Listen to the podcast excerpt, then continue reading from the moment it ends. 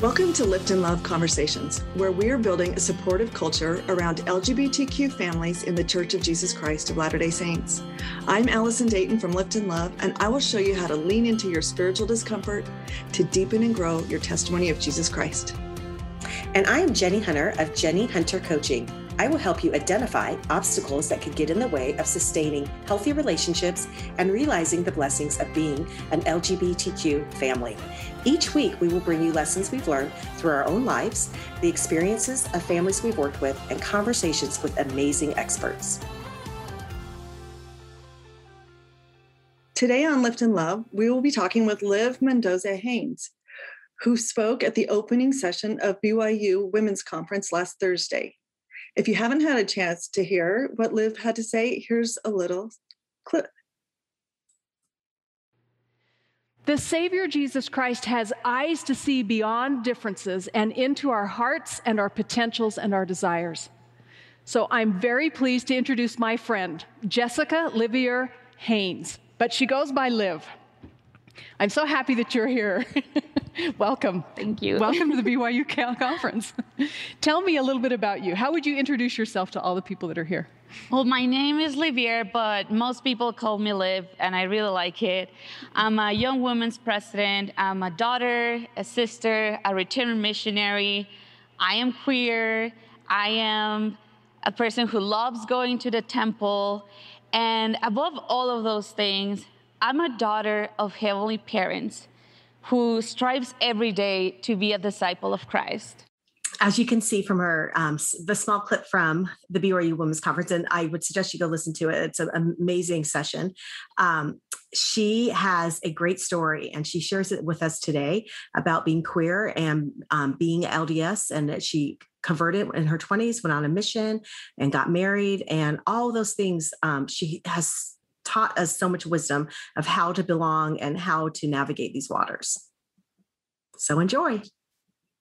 Good morning. Hello, ladies. We are so excited today to have a very special guest. I'm going to have Allison um, introduce her, but it's like um, I feel like I'm a little bit talking to celebrity today, so I'm pretty happy. So, Allison, who do we have with us today?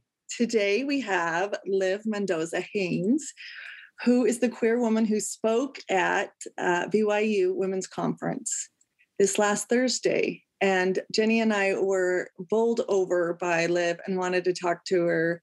We're so excited to find out how this all happened. Yes, and you're going to love listening to Liv's giggle.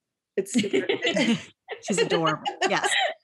So, okay, Liv, let's get started. Why don't you tell your story a little bit about like coming out and um, just kind of what let's just let's do that and talk about your your parents reaction and let's let's hear that yeah well it's actually a really funny story because i think since i was little i always realized that I didn't look at people the way my friends looked at people. So there was always this like thought in the back of my head of hmm, there might be something different. But I also grew up in a very Catholic, conservative kind of family. So we didn't really talk about anything sexuality related like i remember when i was old enough to like have some questions about oh how babies are born and things like that my mom just bought me some vhs and like books and was like here you go and like Good luck. Watch, watch it by yourself. And if you have questions, ask your sister. I love it. so it was always like, hmm, I don't know. But I kind of just put it in the back of my head and moved on with life. Um, and then when I was in high school, I think, and beginning of college is when I started like going out with women. And it was just really funny because I would still say that I was straight, even if I was like dating a woman oh, and i would never admit to it. Plus um i was involved in like debate competitions so i would travel a lot for those competitions in college. So i would only date women in other cities. I would not date anyone in my home city because i didn't i was terrified of someone finding out. And at like i just yeah then i joined the church when i was 21 if i remember correctly. I didn't talk to the missionaries about it. I didn't talk to anyone because in my mind it was like this is something mine and like I'm not breaking the law of chastity right now that I'm getting baptized and I'm getting baptized. So it's it doesn't matter, right? Like it's it's something yeah. really, really personal.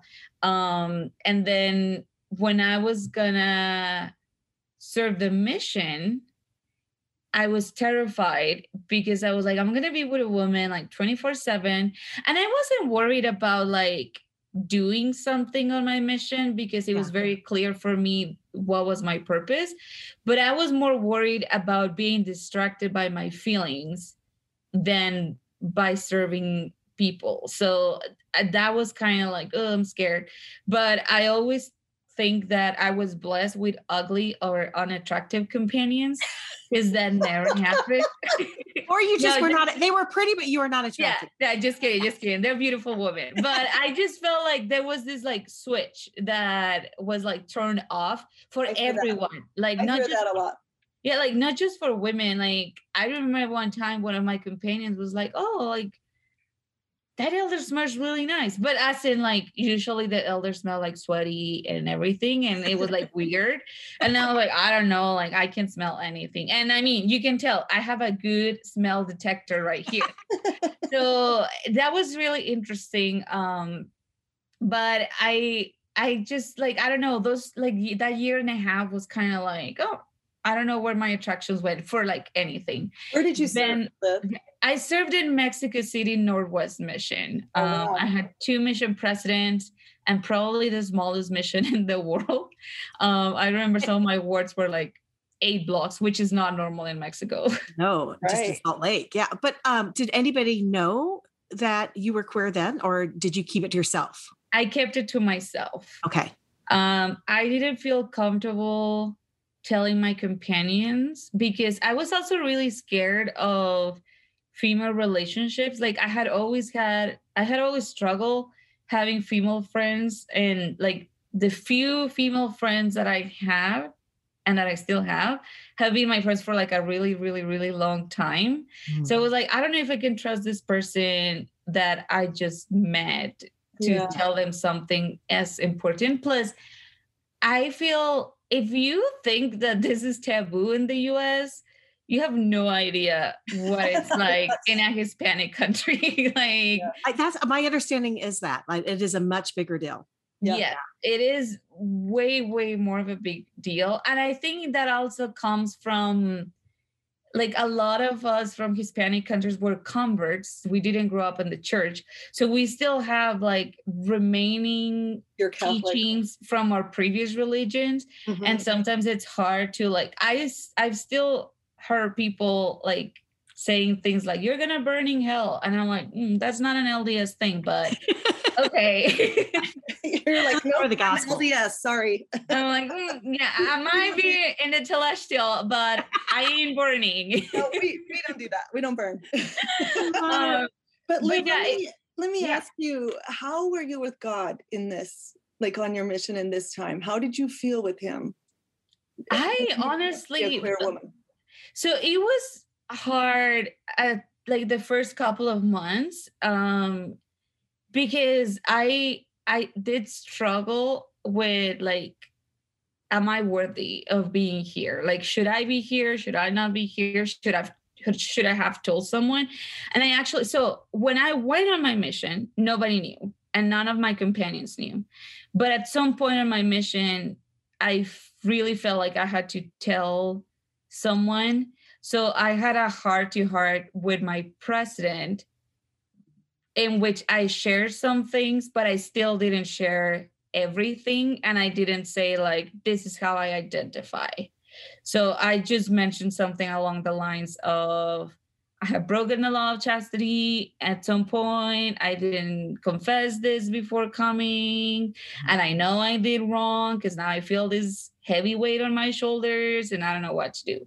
Uh, but my president was like very, very supportive. And also, something interesting is that my stake president had died like a couple weeks before I left on my mission. Oh so, oh the president the stake president that set me apart didn't really know me so when i talked to my mission president and he had to talk to my stake president to figure out like because i still like i recognize that i took a, a selfish decision of saying i can do this on my own and i don't need anyone to repent from anything. Right. um and that was not the right way to do it. It, it was hard. Plus if you think about it like i was 21 when i was baptized and i think i was like 23 when i left on my mission. And almost one year out of those like two years or so i had lived abroad. And even like those three years i hadn't been active the whole time because every time someone would say something that was triggering i would leave and not come back for months and then come back. And it was kind of like not i Yeah. always think that my most active time in the church i mean now it's different but at that time was when i was on my mission. Like Yeah, you were just- that it was very like mm, roller coaster kind of Yeah, just the beginning of your you were a convert. You were the beginning of your faith journey. yeah like i was figuring out things and but my mission president was super supportive and when he found out that my stake president hadn't been my stake president for a long time he was like you know what i've talked to the area presidency and i feel that it will be more helpful for you to stay here and like you've taken the right steps like you recognize that it and it, and it wasn't so much about what i had done it was more about I slipped through the cracks and like Mhm. avoided having those conversations and made my way to serve a mission. Yeah. So that was kind of the part that was more tricky, but he was always very loving and and supporting. And I saw a complete difference in my teaching after that. Like Right. I didn't feel ashamed or embarrassed anymore. And I just felt free. I still like didn't have those conversations with my companions or anything. But then it was very interesting because we found a lot of people, mostly inactive people, that would tell me, like, I'm gay and that's why I left the church. Or I remember there was a a trans person male to female who was had left the church i'm not sure if she had been excommunicated or or what like her full status was because we only talked to her parents but she was giving blessings to people and like Oh, wow. anointing them and stuff. But oh. for like it was just very interesting to see the reaction of my companions when they would hear that and my reaction. Like they were very different. They were like no that's completely wrong and we should pretty much like we should raid her house and take away all the oil. And on my end i was like well let's like let's think about it. Like technically like she received the priesthood when she was when she was still like presenting as male. N- nobody really told her like hey you don't have priesthood anymore. So i was just trying to find like what is going through this person's mind to kind of love that. understand um their actions right at the end of the day like i can only truly know my experience but i can try to see like oh where is this person coming from and like more like seeking to understand Yeah. right. kind of Which the is the opposite of judgment, right? Right. And yeah. And she was trying to do something good. Yeah, like it's not like she was charging for the blessings or Oh, no. doing witchcraft or something like that. no. Um, but yeah, after oh sorry. No, you uh, you just mentioned the triggering events that you would leave, and I love that you brought that up because it, it goes to the uh, the BYU um, the promise of belonging. Um, in fact, in the scriptures in Come Follow Me this week, we're reading in Doctrine and Covenants forty six, and I think for t- six times the Lord commands that we don't cast people out. Right. And we think of casting out as like actually throwing people out, but casting out can also mean um, i'm just going to read these definitions that i wrote down in my book in my scriptures last night means to cast out means to get rid of um, someone because you don't like or need them uh, you don't want to take responsibility for them you want to drive them out expel them to disregard reject or to let go like it's not just throwing someone out of a building it's disregarding it's rejecting it's It's ignoring. Yeah. it's yeah it's not loving And I think it's really interesting because a lot of times when I mention like triggering events, people automatically think, oh, it's because you were queer or whatever label you used to identify at that point, right? Right. But yes, some of them were because of things that were said about same sex attraction, gay, lesbian, whatever you want to call it. But not all of them were because of that. Like, one of the things is I have infertility issues, and I remember, like, unfortunately, this is one of the memories that I have more engraved from my first couple years in the church. That I was in a Relief Society class. Um, my mom was a convert. She like she baptized. She got baptized like a couple months after I did, uh, but I was living abroad. So it was like this was like a year, year and a half after we both had been baptized. And this sister who had a leadership position was talking about motherhood and I can't remember what exactly what the lesson was about, but I do remember her saying the women that couldn't have children was because they didn't trust them. Oh And wow. And like the Lord didn't trust the women. because God didn't trust like Oh, the infer- infertile woman was because you were infertile because God didn't trust you to send one of Oh, his that's crazy. Oh. children to you. And I like in English, I might sound like composed and nice, but in Spanish, I'm pretty sassy. And I was ready to destroy this woman. Like, I'm not proud of what I wanted to do to her, but like, I was just so mad and Yeah. hurt. And I'm just grateful that my mom was with me that one lesson because she grabbed my hand. Like, I had my hand on my leg and she just grabbed my hand, like, immediately reacted. She knows her daughter. Yeah. And she was like, Hey, I know, I know. We believe in miracles. So don't listen to that. We know that if it's gonna be for you, the Lord is gonna provide a way for you to have children. And if not, there might like it doesn't mean God doesn't trust you. He has given you many other responsibilities, and just we believe in miracles, and that's all you have to remind yourself. That's right. And I kind of like calmed down a little bit for like two minutes, and then I was like, no, I need to step out of this class because I, I, I like no, I, I I kind of wish you had said something because you know there's other women in that audience thinking that can't is that true? Because that's such a Uh, falsehood, right? Well, and and what your mom did was an act of of creating belonging, right? yeah. That to you. is not right. Right. We don't believe that. We don't believe in a God that doesn't trust women, right? Right. Like There's no Jesus in that. No. no, no. So I- I love that act of belonging that she created for you in that moment. And and that's what you were on stage talking about. And that's what Sister Eubanks was presenting and Sister Bingham and Sister Aburto were presenting all these different ways to create belonging for people who are at the mercy of dumb stories like that, right? Well, if you think about it, just imagine like a recent convert who, well, at that time I used the term lesbian because I was like mainly f- attracted to women, and I was still like, I hadn't come out to myself fully and Okay. used the term, so that's kind of what felt like. Oh, that if I like women, automatically I'm a lesbian, um, and I wasn't like as aware, but just like no, at least knowing I wasn't straight.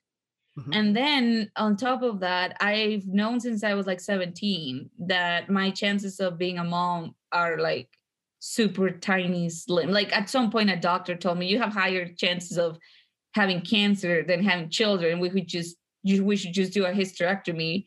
And I Mhm. was like 19 when I got Oh that my gosh, how devastating to hear at that age. and and i come into a church in which most of the things that i hear about women is you need like you need to prepare to be sealed in a temple to a man and then have children and that's kind of like your worthiness and Yeah. like all you Can I can ask you why did you stay? Because like everything that like like you're saying, like why did you stay in the church at that point?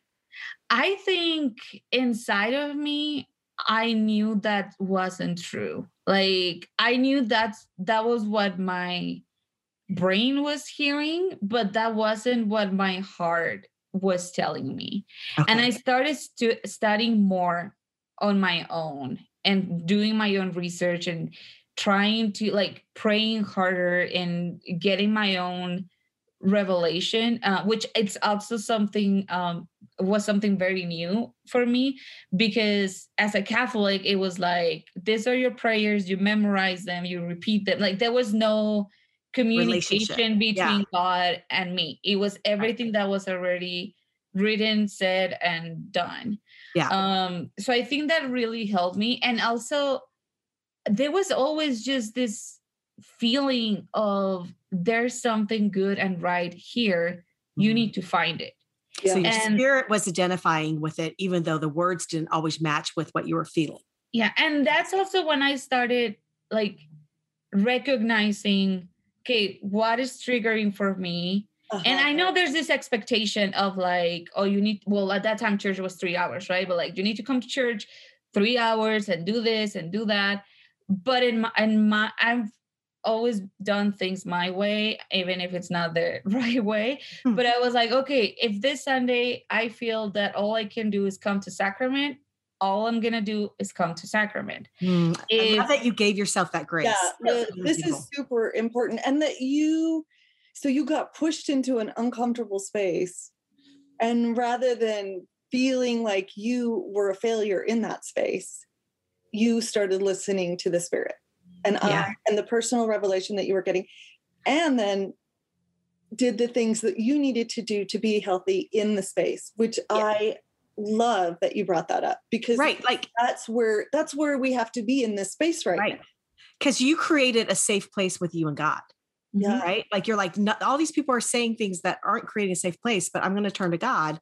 And through you doing the work and getting your own inspiration, that's, I mean, obviously that's why you stayed. Like you felt safe being there with God. And some weeks you're like, I feel safe for an hour. Other weeks I feel safe for three hours. But mm-hmm. like, I God's in all of that. But that sounds so much like a loving Heavenly Father, how He wants you to do it. Yeah. yeah. And also recognizing that the answer that you get at some point is not going to be the answer that you will get forever like so that revelation is not permanent like i ain't moses getting like rules written down like this is everything you're gonna on do a, on, a, on a tablet? Yeah i'm not getting a tablet but like for example i didn't attend relief society for many years and i will always try to find i will always try to find ways to justify because i still didn't want to feel like i'm a bad member because i'm not doing what i'm supposed to do right? right. But i also didn't feel comfortable at that time talking to at that point i had had a slight conversation with my bishop because i got a new bishop that i have a strong i had a strong relationship with but i still didn't feel at a point of like yes this is like who I am and I'm gonna come out and stuff. But like I would find like if if they needed someone to fill in for a Sunday school class or for taking care of the kids or doing like I would always be You're like I'm your girl. Like I'll do it. Like I'll go. I'll, I'll, run and do this. I'll I'll jump in on this class or whatever because I, I wanted to be nurtured, but eh, to where I feel comfortable. And now like years later, I'm speaking with the Relief Society General Presidency at like, the conference. at the conference, from going of someone that was avoiding Relief Society classes for many years. yeah, yeah. And why were you? Why were you avoiding it? Why was it did not feel safe to you? I think I just felt like if I wasn't well in Mexico, we don't have YSA wards, okay. so it's all family wards, mm-hmm. and I just felt like I'm not a mom. I'm not a wife. I I'm not straight. Like I don't really feel like I belong here. And mm-hmm. they still had things like, oh, you need to wear tights. If you don't wear tights, Nobody should have to wear tights, P.S. Ever. Unless it's a super cute dress that requires it. Yeah. And even when I joined the church, I think I only owned one dress. And mm-hmm. I I had another incident in which I had a dress that I felt was long enough. And I think I went to share my testimony, or for some reason, I was in the pulpit. And when I came back downstairs, I went to my class, and as my Sunday school class ended, a brother approached me. No, he didn't. told me that my No. dress was too short, No, he didn't. And- oh, that my legs were not like crossed properly. So, Oh. and oh my. I was like, Wait, was this in Mexico City? yeah, well, there was in Tijuana. I Not that it wouldn't happen here in the US. I guess. and I was just like, wait, what? And then the funniest thing happened. Ugh. I go to Relief Society and I sit with my mom, and the class is about grooming standards. Oh, And I like I hadn't said anything at that point, and then I I just like stood up, went out. My mom comes behind me, and I'm crying, and she's like, "What's going on?" And I'm like, "Oh, this brother told me that my dress was too short, and I'm trying really hard. I don't even own dresses, and like oh, it- oh, I this was hate like- that. Oh, I was buying like a new wardrobe to also look like I belonged." Mm. And it was the funniest thing because then this other sister comes out, and I didn't know she was the girlfriend of that brother because he was an older brother. Like I was 20 something, like early 20s, and this guy was like late 30s, mid 40s, probably. ancient. Like, I mean, like, Yeah. wait, like older than me. Like, Yeah, it- it- I feel like it made it even more inappropriate. Like, if, if yeah. it had been one of my friends, no, it was inappropriate on every like, level. it Yeah. was still if it was if it had been one of my friends, it would still be inappropriate. But at least we had like could have punched him. rapport, you Yeah. know, like Yeah. Mhm. so my mom then was the one that was like, What is this guy? Like, why is he even looking at your legs? Like yes. and it was she was like, if anything, like he knows me. He should have told me or tell his No, girlfriend. he shouldn't like, say a word. like- no, he shouldn't say anything.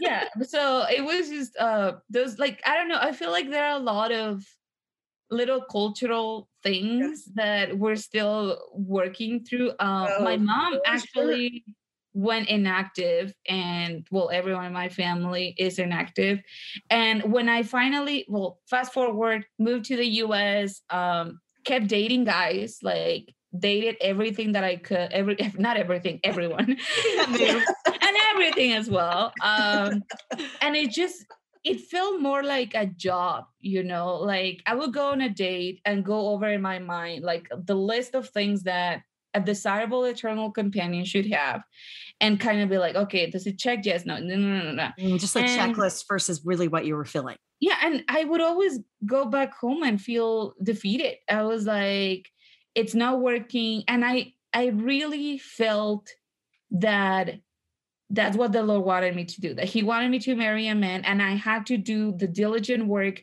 to find that man. It almost felt like I was hunting him down. and whenever I found someone that there was like a little bit of potential, when I would come out to them, I would get responses like, Oh, does this mean that there's double the chance that you're gonna cheat on me? Or Mhm. that funny look of like, mm, you're into women as well? I'm like, what are these creeps? Like it just Yeah. No. And What was different about your husband?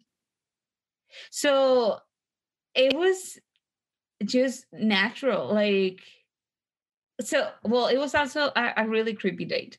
But I we met on mutual. We were we met on a date on a dating app. It was actually very interesting because I had met someone before him that I was like, okay, it could work out with this person. And then when I came out to him, to the previous one, Mhm. he he was divorced and he told me he, in that moment he was like i am actually divorced because my wife came out and left me for a woman Mm. so he didn't stop dating me but he started treating me in an abusive way like emotionally Sure. abusive he never laid a hand on me and i'm not trying to justify him because it was still abuse but it was more like manipulative. And whenever i would say something like hey i'm not your ex-wife he'll be like but you you're like her and you're the same thing. So i Mhm. stopped dating and i was i was going to therapy. And at some point my therapist was like hey you still have to make friends. Like at that point i have been living in utah for a couple of years but all my friends were still in mexico. I had like two or three friends here which is not a huge Yeah. support network And at this time, were you just exclusively dating men? Yes. At that point, I was exclusively dating men. Um, so then I was like, okay, I'm gonna download the app again and start talking to my husband. And something that really touched me was well, there were a few things. One is that he told me, um, regardless of what happens, like we're starting this as a friendship and we're gonna meet to be friends. And then if something later on develops, then great. And if not, like we're gonna be friends. He's also from out of state. So we kind of like connected on that. And then we had our first date um, at the Sugar House Park, which is now like our landmark spot. And when I went home, I sent him a text because I like I just like it really enjoyed. We played board games and ate brownies, and he cooked the brownies, which for me was a big win. I was like, he didn't expect me to bake just because I'm a woman. Um, a man who could bake is attractive. yeah, and I also can't bake in general, but he he brought brownies and we play games and everything. So when I went home, I texted him, and I just say, "Hey, by the way, uh, there's something I need to tell you. Um, I'm attracted to women. I've had relationships with women. This is not something that like gonna go away. Not like obviously, if I start dating exclusive exclusively, I wasn't gonna date anyone else, right? But I meant like." my this is part of my story. This yeah, like my attractions are not just gonna disappear. Um, yeah. I'm not gonna go through my Facebook and look for old photos or old statuses to delete them or whatever. And at some point, you might meet someone that I dated because they're part of my life. And with some of those women, I still have a really great friendship. And it was this massive text. And wow. He responded, I do not care who you're attracted to. I care about who you love. And I can tell that's the savior. So oh, we're still oh. on for a date tomorrow, right? And that, like, wow.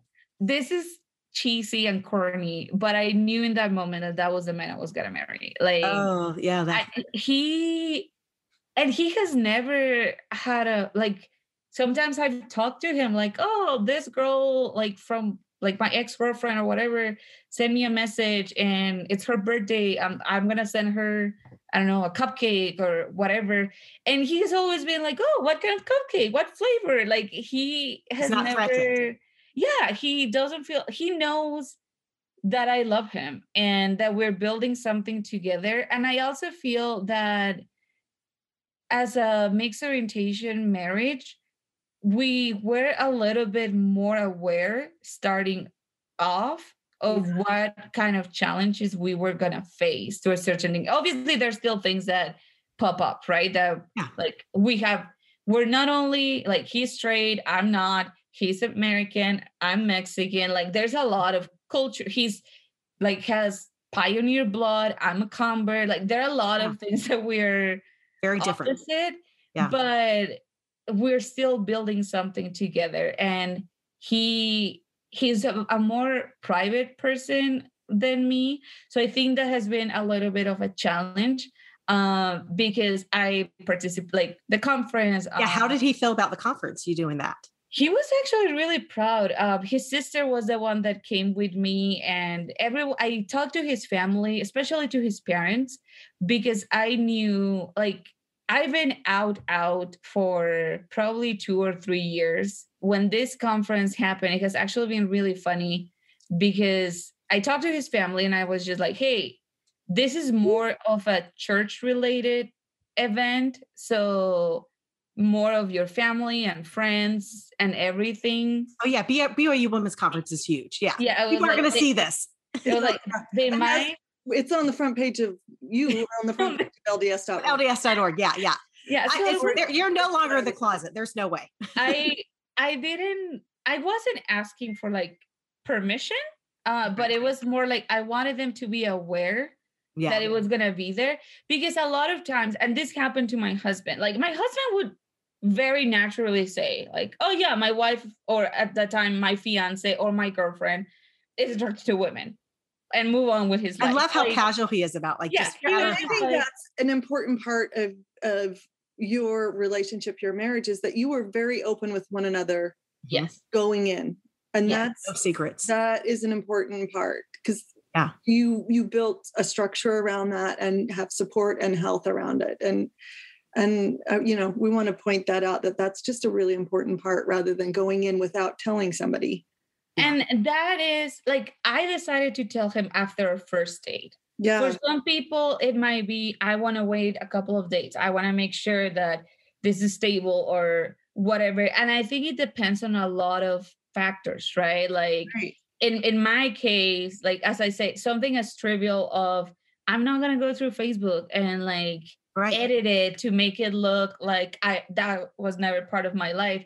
But even um, a conversation we had at some point in, in our marriage, I I met this girl and she was really cute, and I had like a really good time talking to her and everything. And I came home and I because I um, I met her at work, and I told my husband like, hey.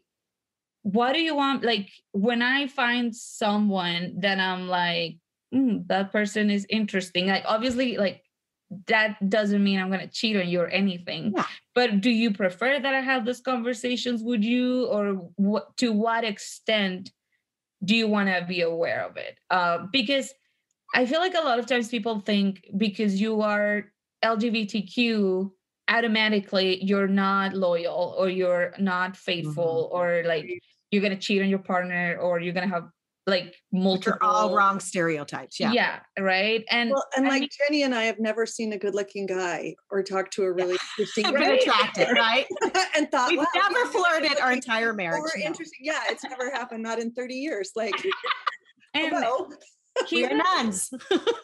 he was really nice about it because he was like well you know what like this is your coworker and I trust you and I just want to make sure that you do whatever you're comfortable with. Like if you feel that having love lunch with this person is like comfortable for you and it's a new friend and whatever, that's fine. If you want all of us to like go to karaoke or to the theater, uh, this obviously was pre-COVID. like let's let's do that. Um, because I know he's like, I know you're not gonna go beyond like you're not gonna walk on a volcano because you know you can fall. yeah. Those And- three three words. I trust you. You Yeah. know. But at the same time, I think that's really important because I still want to have female friends. Like I don't want him to feel threatened every time that I go out with my friends or that he's he's a paleontologist. So for example, and um, he's going on a dig in June. And if I invite a friend to stay over, I don't want him to be thinking like, oh, something might happen because it's not going to happen. Like, I know who I'm married to, I know who I'm loved, I know the vows that I made, but like, I'm not going to live in a shell and like not have relationships with anyone. And also, just because I'm attracted to women doesn't mean that I'm attracted to all women. Like, Right. and and I'm also not an animal. Like I'm not just gonna jump on them and be like, be mine, because like Right. it's it's just not who I am. But that's very Yeah. much the that's the stereotype right yeah, that's what the one that you have to work against uh, quite It- often it's just really it's just really funny how like people think. And the other thing is, just because my marriage is working and we're happy and we're building our family I- that I don't want people to think that I'm saying every LGBTQ person has to be in a mixed orientation Yeah. marriage. Let's talk about that a little bit because you got um, some backlash with that you're married and you are representing the queer community and Yeah. you're married to a man, Okay. which I think is so interesting because like judgment is the problem that the LGBTQ community have. Like people judge them and you're being judged for your personal story. Like this is where as um, a people in America and everywhere, like but especially in the church, we have to give um, g- gain tolerance for everybody having their own story and everybody having their own path. yes You know, and how have you handled kind of the backslash of like because I know people have said words about like, well, how dare she stand up and say she's queer when she's married to a man? Yeah, it has been really interesting how people react. Um, I feel that when okay, so I spoke for like eight minutes, Mhm. and today we've talked for like over 40 minutes. I don't know. Yeah. And still, this is only a snippet of my story. Like I it's just really funny for me to think that people expected me to change like hundreds of years or millions of experiences in Mhm. 8 minutes. Like I I know I'm not trans. I know I'm not single. I know I'm not in a gay relationship. But I all that I can do is be myself. And I think that still made a difference. Uh we heard terms that we hadn't heard before in an event like that. Yeah. Um when I came I- out I appreciate that you use the term queer because that's what it feel that's what you feel the most comfortable identifying as. Yeah, I so just to wrap up the answer on my husband, then I'll go to the Oh, yeah. term. Um like I wasn't trying to hide that I was married or anything. Um anyone who looks at my Instagram or my Facebook can see that I'm married. Like it's Ah. it's part of, of who I am and I'm really proud of my marriage. If I didn't mention that I was married on my first um, answer with the terms that I used to describe myself, honestly, it was just because in the moment it like spaced out. And in my rehearsals, I used the term wife and it just I don't know what happened. Like I could have used many other words to describe myself. Uh, but me being married is part of who I am right now. And I also have to make sure that not only I'm handling things properly, but I also have to protect my husband Sure. because a lot of times when you're in a mixed orientation marriage, people think the straight partner is a hero.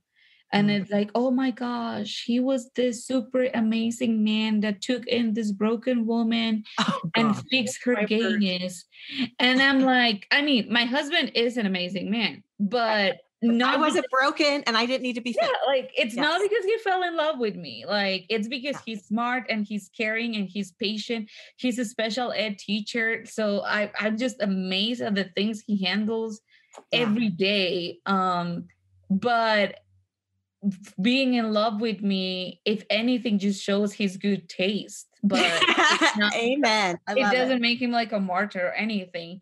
And then in regards to the labels, um, I think it's also something very interesting because I know the church feels more comfortable with the with the term same-sex attraction.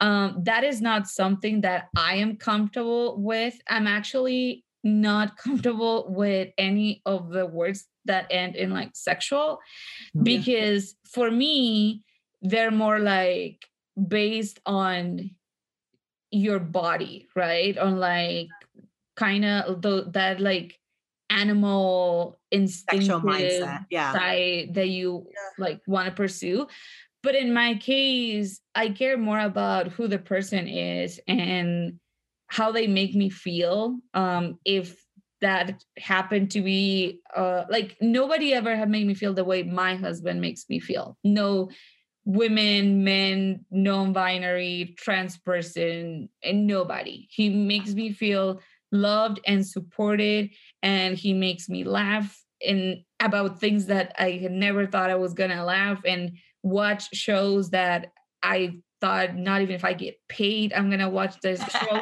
and I've learned more about dinosaurs in like two years that I've learned my whole life. Like What now, you do I, for love. Yeah. yeah, like now when I look at a dinosaur toy in the stores, I'm like, "Mm, yeah, not that's not accurate, and this should be bigger or this or that. Like I'm still not an expert like him, but it starts like rubbing off on me. But I think it's really important that people identify themselves and don't let someone else impose a label on them. I Mhm. know the word queer can be triggering for someone, mostly of like older generations. Mhm. Um, I You and have I talked about that because when Yeah. I was a kid, that was not nice. Yeah. At That all. was slang. Yeah.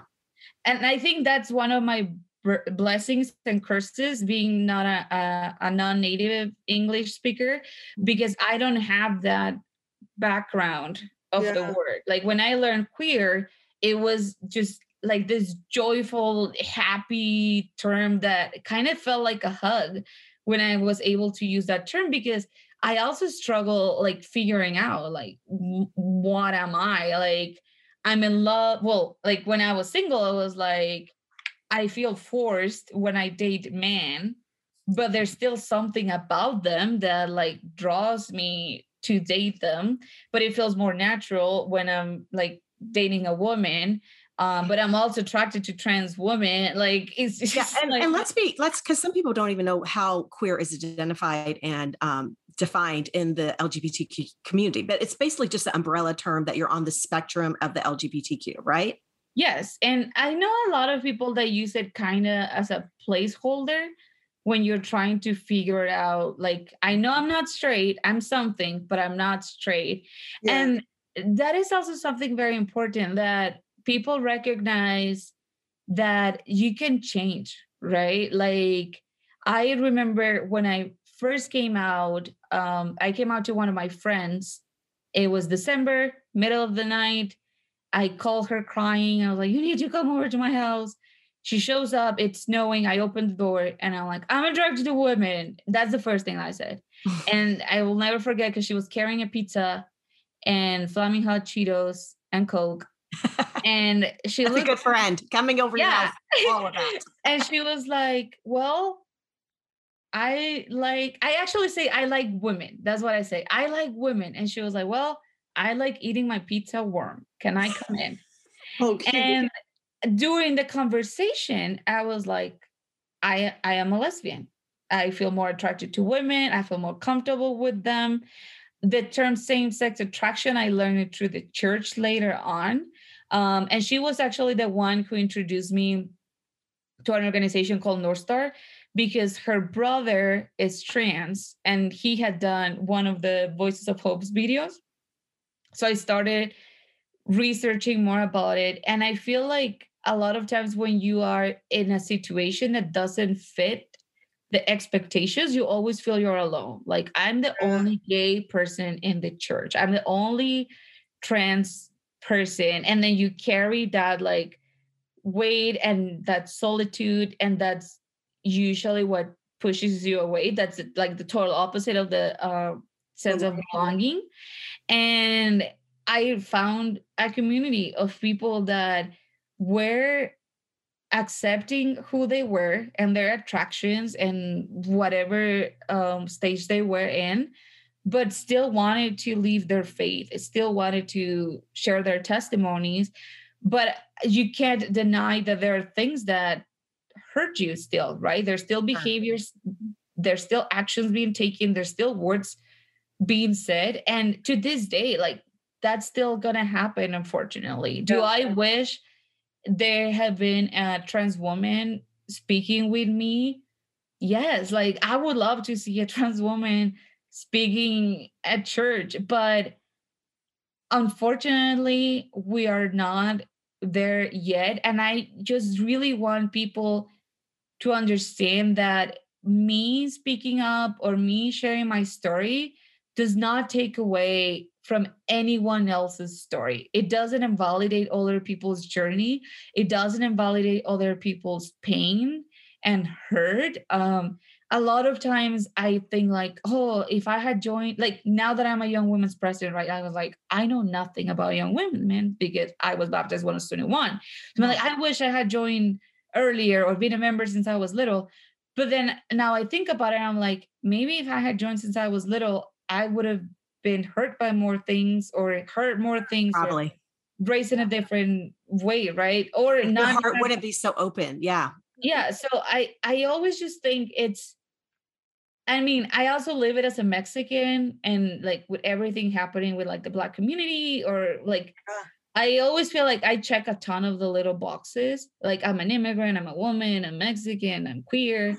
Um, I should join the army or something. I don't know. yeah. Um, but this is not like the Olympics of seeing who gets hurt the most. Yeah, or, like whose pain is most valid. Yeah, whose pain, pain is more valid, or yeah. like I I recognize the need to hear more of these stories and more like and more diversity of those. you're trying stories. to pave that path. That's I mean the whole reason. Why did you get on that stage? I felt like we I just wanted to help people that were in a position where I was once that felt lost and hurt and didn't know where to go or who to turn. Um, I was blessed with some good bishops that supported me and loved me and trusted me.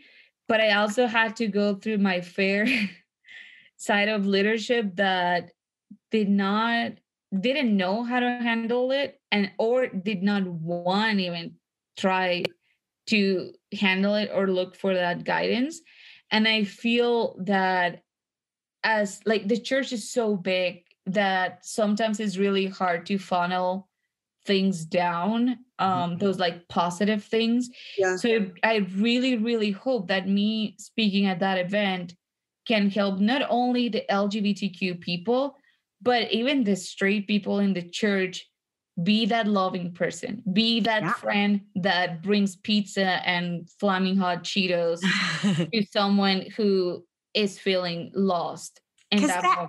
Yeah, because that is what brother and sister ministering, that is what Christ wants us to do. To yeah. see the one, to see each other, to see and stop trying to label, stop trying to be like this story, this is your story, or your story's wrong.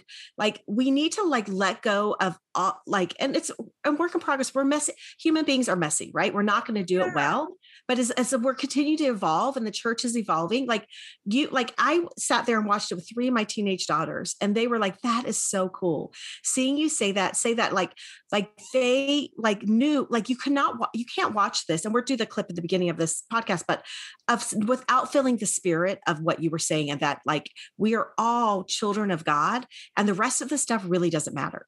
It yeah. Well and live i when you were talking and i've thought this many times like we are a pioneer people. And the pioneer folks came across the plains kind of not kind of sort of knowing the way right? Sort of knowing where they were going. But they had no map. No map yeah. they had like the the trappers maps and just really primitive stuff they made it here in these huge wagons. They came and did you know they plowed the way. And then the next group came in the hand carts which moved faster right? They were more agile but they had their own problems. But this this pattern of you know getting this slow arduous trip a little bit faster we get more people here and then we get train tracks and the trains bring people in. And that's mm-hmm. the progress that happened bringing saints to utah to the gospel and then they spread out right? Like we can't expect the train tracks before we get the pioneer over mm-hmm. on the wagons like you standing up there with sister um sister eubanks and and the rest and that supportive them supporting you being you know honest with who you are honest with your you know like true to your label true to what you are and and talking about pain that those are wagon wheels across a mountaintop. And i like i i was so moved yeah. that they and when sister eubanks said you made us better oh i was like yeah this is better. Yeah. we are gathering our lgbtq queer family back to us. And just like in the verses of doctrine and covenant 46 like we're bringing back gifts that we had before cast out. We're bringing back those hmm. special gifts that someone like you, someone like, you know, all of the people, our, our next great speaker who is a trans woman, that she will teach us. Like the gifts are coming back to the church, and the Lord needs all of the gifts in the church. Like you, you know, like we're one body, one gift, or like many gifts to make this church beautiful. And yeah, I saw it as a really, it was so amazing to me to see that and to see you be part of it. no, yeah, we applaud your courage. We know it took courage. I mean, you are the first that we could even say, right? I mean, I've been going to BYU Women's Conference for years and they talk about it a little bit in some of the talks, but to be in one of the main sessions and to like that just tells you um the lord it's the lord is mindful of the queer community and like he wants you back and he wants us as saints to repent and to make a safer place. And that's what, why you got on that stage to make a safer place for the next generation. And how did it feel being the women how did live how did you feel about that having the women deliver that message to the church? For me, it was, I know it's hard because I don't know, like I've heard this joke of like, oh, we always need the women of the church because someone has to set up the flower arrangements and the treatment and the treats. Um, but when I think about the like the women in my life, they have always been strong leads and people paving the way for other things. Like the first person I came out to was a woman, and I like most of the people reaching out to me about the conference are women, not only because it was focused on women, but they felt that like connection, right? Of like, I can, I see you and I'm here for you. And I hope like at some point we also hear the brethren talking about it, but I don't think we should be dismissive of the women authorities saying it. Like, I've read comments of people like, oh, but when is like a general authority gonna say it in general conference? And I'm like, Sister Eubank is a general authority. Like we we complain about the bread. Like I understand the structure and the dynamics and and I see what people are trying to say but I also feel that then we should empower that message more and we should spread it out. Like on Sunday, my bishop told me he received the clip from the like he knew I was gonna participate and my stake president knew, but the stake president sent the clip to all the bishops oh, in our stake. Mm-hmm. Um so and he made it a point of them like watch this, right? Um it was a message the voices of women it was a message given in a women's conference, but I feel it was a message for everyone, not just members of the church, but everyone. We just want to wrap up with um, just what your feelings about lifting and loving are, because that's what this space is about is lifting and loving. So, do you have thoughts about that? I think for me, lifting and loving is I I don't want to get emotional. get emotional. Bring it in. It, Go on.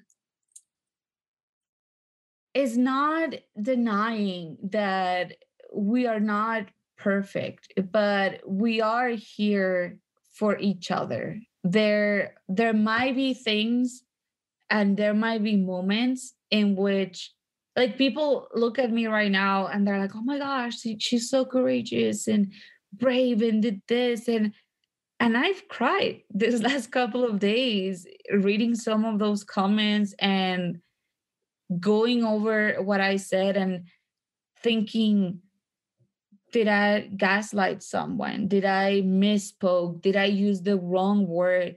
And then when I get out of like looking at it from the spiritual church standpoint and thinking, was my English right? Did I express mm-hmm. myself correctly? And then I listened to the Portuguese translation and it was wrong. And then I listened to the Spanish one and my name was, was mispronounced. And in those moments, I needed someone to be there for me mm. and mm-hmm. to show me that I did the best that I could in my capacity yeah. and that there's still a lot of things to do. And I think recognizing those weaknesses in ourselves and not being afraid to be vulnerable is really what's going to help us lift each other and love each other because nobody is above anyone. I don't care where you are. I don't care if you have a title, if you are married or single or a leader on the church we are all one family, as I said it in the conference, and we should treat each other like those siblings. I know that regardless of what my sister might say in one of our fights, if someone comes after me, she's gonna destroy them. she's gonna make sure that I'm protected and that I'm taken care of. I'm yeah. not encouraging people to destroy anyone, but but no, but that that love and protection we need to show yeah, more to we each other. really need to be there for each other, and sometimes that might mean texting someone and just saying hey, I'm here if you need anything. And sometimes that might be, hey, here's a copy of the Relief Society lesson. Even if for our sisters are still not comfortable attending the Relief Society, or that because of the guidance in their words, they're not allowed to attend Relief Society. We, we are there and we need to listen more and see more to recognize where those gaps are and not wait for someone to tell us exactly what to do. I've been impacted because uh, mostly in the Spanish videos, people have been saying that I'm being too progressive. And I'll close with this. I don't see what's progressive about preaching love when the savior did it over 2000 years ago. Like right. love That's loving each other shouldn't be a new thing. No.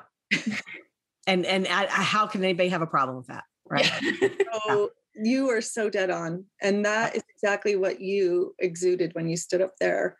Yeah for all to see and and made yourself vulnerable and paved the way for us to do it better. Yeah. You are amazing. Yes. We love you. Thank you. you so much for coming on and telling and yes. Your so your view and your honesty. Thank you so much. No, thank you for having me. I'm really excited that I got to meet you. yes. Such a treat. Yes. Okay. Thank you.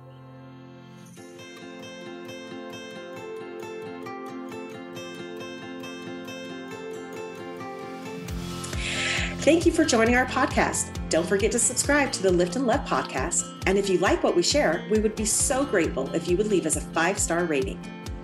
For more tips and resources, follow us on Instagram and Facebook under Lift and Love Org and Jenny Hunter Coaching. You can also go to liftandlove.org for loads of information and entry into our free support groups.